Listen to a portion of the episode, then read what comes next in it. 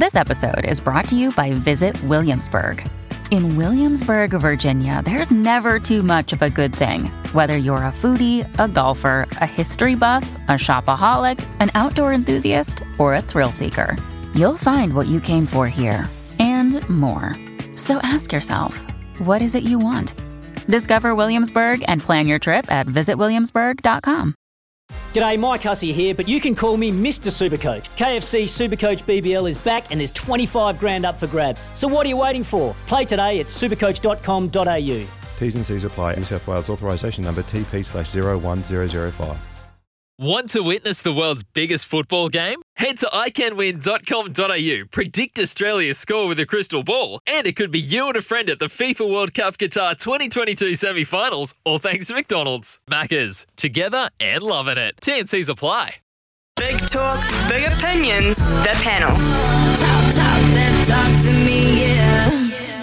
Wow, what a panel we've got this morning. Nikki Styris has joined us. Uh, Andrew Gourdie has joined us. They're almost what you'd call teammates, I guess, uh, have been over the years. So it's nice to have them both on board. Uh, shall we start out? I've just been talking, uh, folks, to uh, Hale T-Pole, who, of course, uh, has a vested interest in whether Pacific Island players should be now uh, given uh, the opportunity to play for their countries of birth, but after a, a three-year stand-down period. At least they've got a, a defined time there, a three-year stand-down period. Uh, Nikki Styris, uh, should this vote go through, should they be able to play for Tonga, Fiji, uh, for Samoa uh, after three years? Morning, Smithy. Morning, Andrew. Um, look, I, in, in essence, I think it's a fantastic idea. Um, I, I like it. I think that there's a lot of players that uh, miss out on fantastic rugby careers because they either were coerced into going for a trial or played, you know, one game for a top nation and then sort of went out into the wilderness. I think, in essence, it is a fantastic idea and it will do nothing but strengthen um, the likes of the Pacific Island teams, which I think has to be you know, very, very good for global rugby um, on the whole, and especially with the start of, you know, Moana Pacifica as well. Um, where I would change things slightly is that um, rather than just a necessary sort of blanket three-year stand down, I would uh, say if you make it an age-related um, stand-down period. So I would say, like, if you were under the age of 21, for instance, then you would have, say, a two-year stand-down. If you were under the age of 24, you might have a three-year stand-down.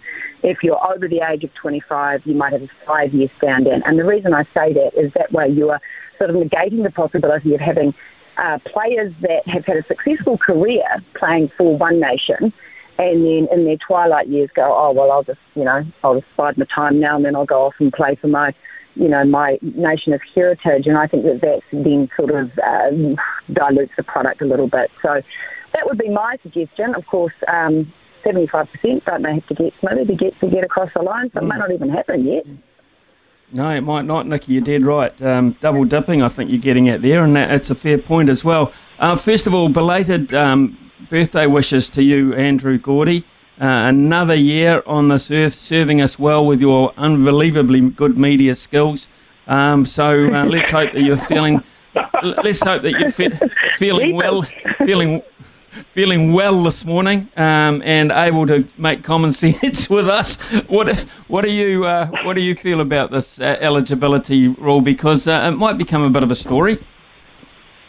Well, first of all, Smithy, thank you very much. Um, and to answer your question, uh, well, I, I, I, turned 38 years old yesterday, but I, I've got to tell you, I've got this horrendous back problem at the moment, which is making me feel like I'm about 58. So, um, yeah, I don't know quite how, how I'll be going over the next wee while. But anyway, anyway, I digress.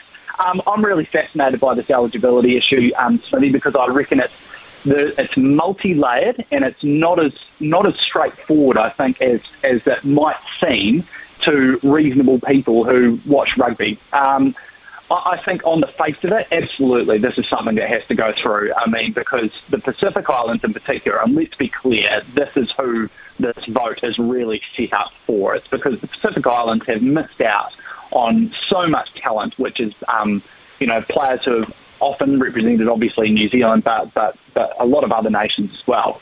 And when you look at situations like we've seen over over over recent weeks, where we the All Blacks play against uh, an Irish team with players like James Lowe and Bundee Aki, it's, it's absolutely farcical that some nations can benefit in that regard, but nations like like in the Pacific can't uh, benefit, I suppose, from players who have who have represented other countries at test level. They they can't then uh, have those players representing them down the track. So on, on the face of it, in that regard, this is absolutely something they have to vote yes for.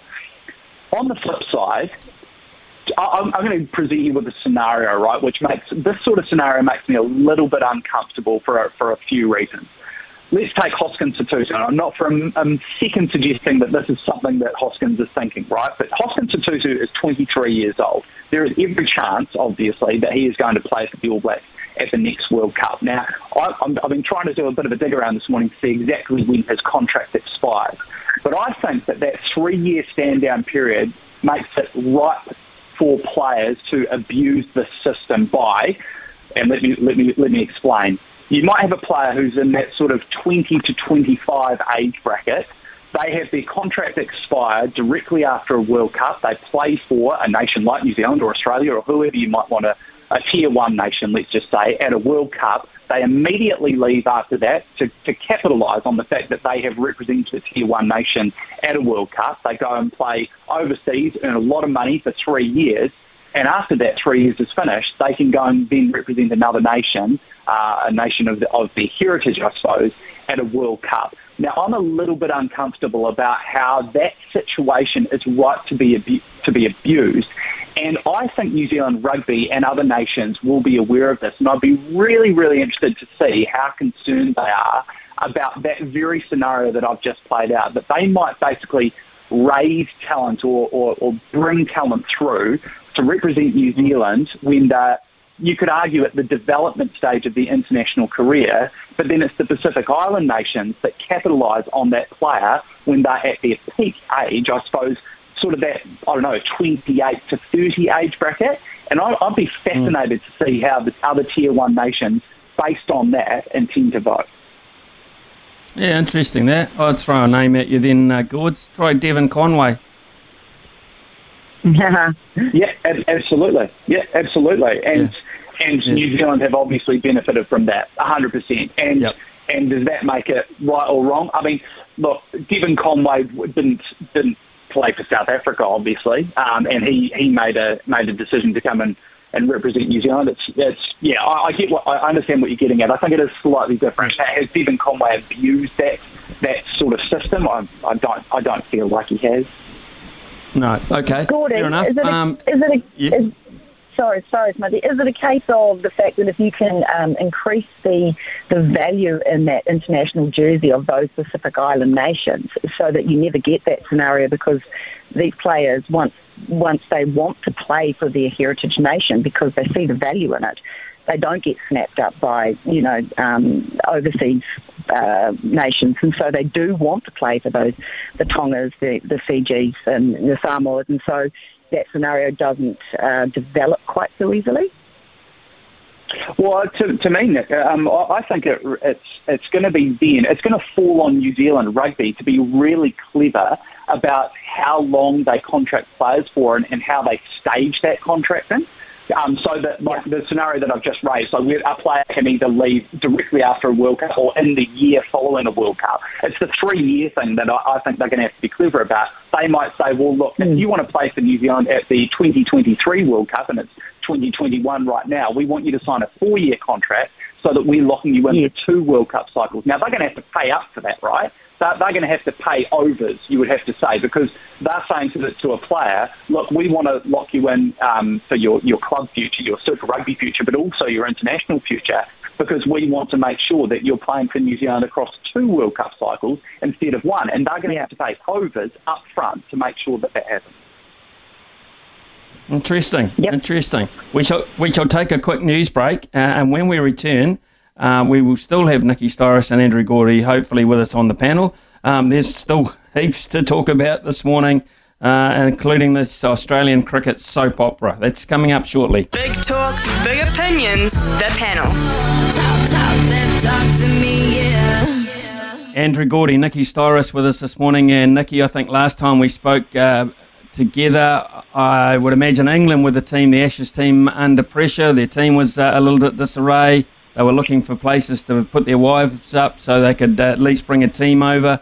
Uh, and all of a sudden, it's Australia who are in total disarray, this close to the test match starting um, in around about 10, 12 days' time.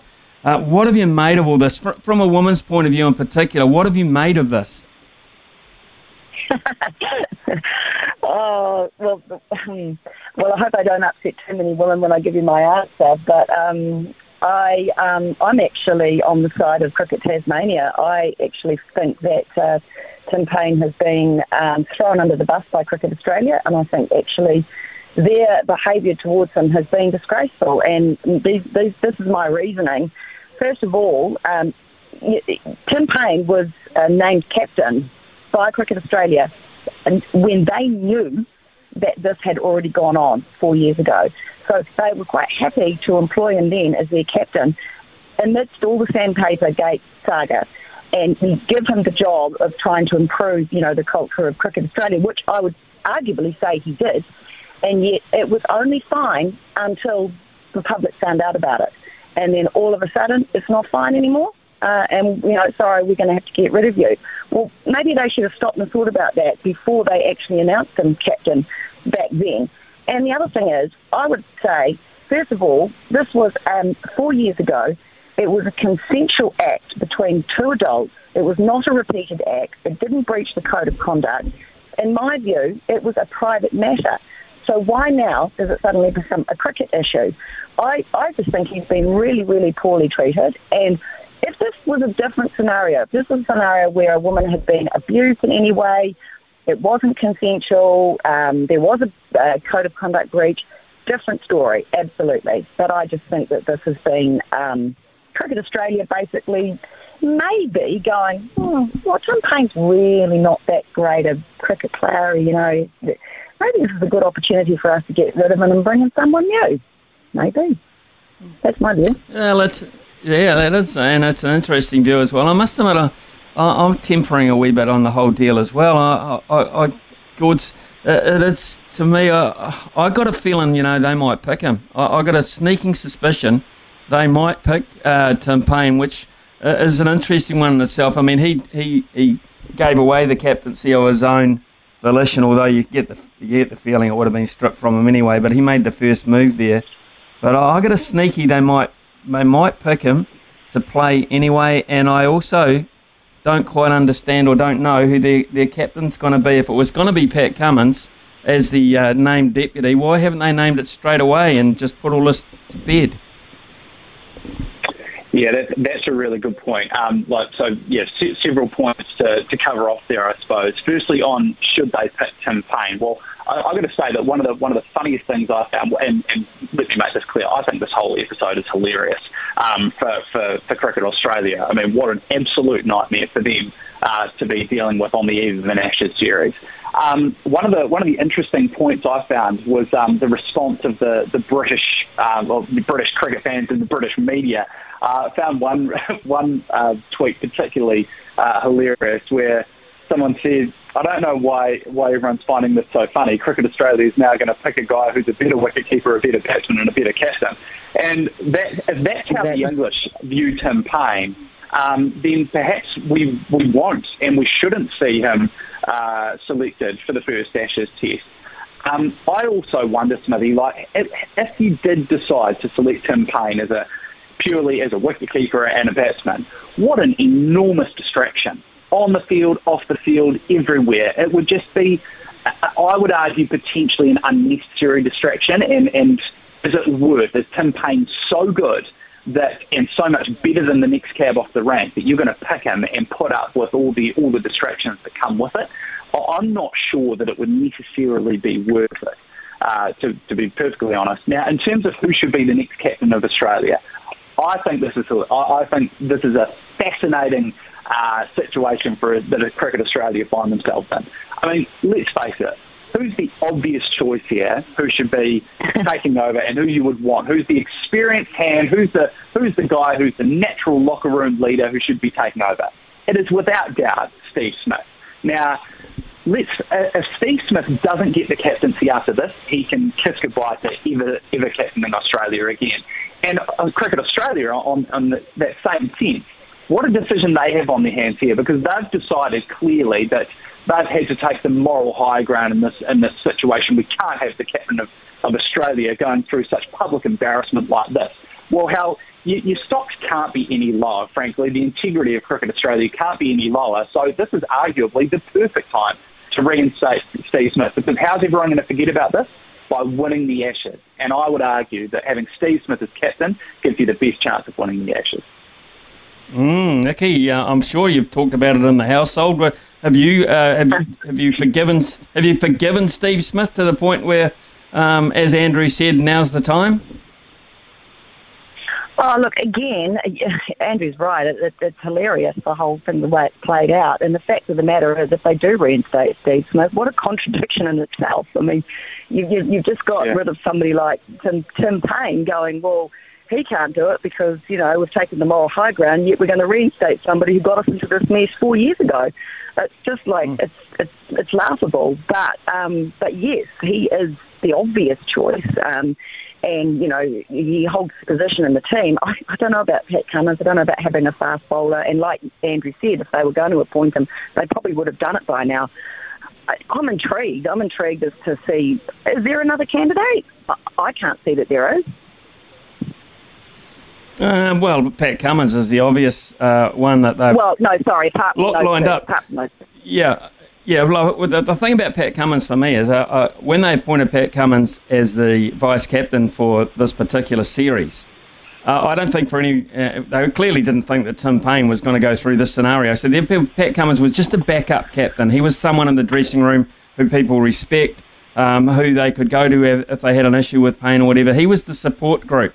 And I, I, would imagine also they didn't uh, imagine that Pat Cummins or, or, might not imagine that he was going to be available for all five test matches. It's a tough, long series. These days they mm. tend to rest and rotate a lot more than they used to. Yep. Uh, and that's why I'm, I'm not quite sure whether they ever intended Pat Cummins to be the test match cap- captain for this series, and that is the issue that they're going through now. Add to that, um, George Bailey is the convener of the of one of these selection panels uh, and heavily involved in this.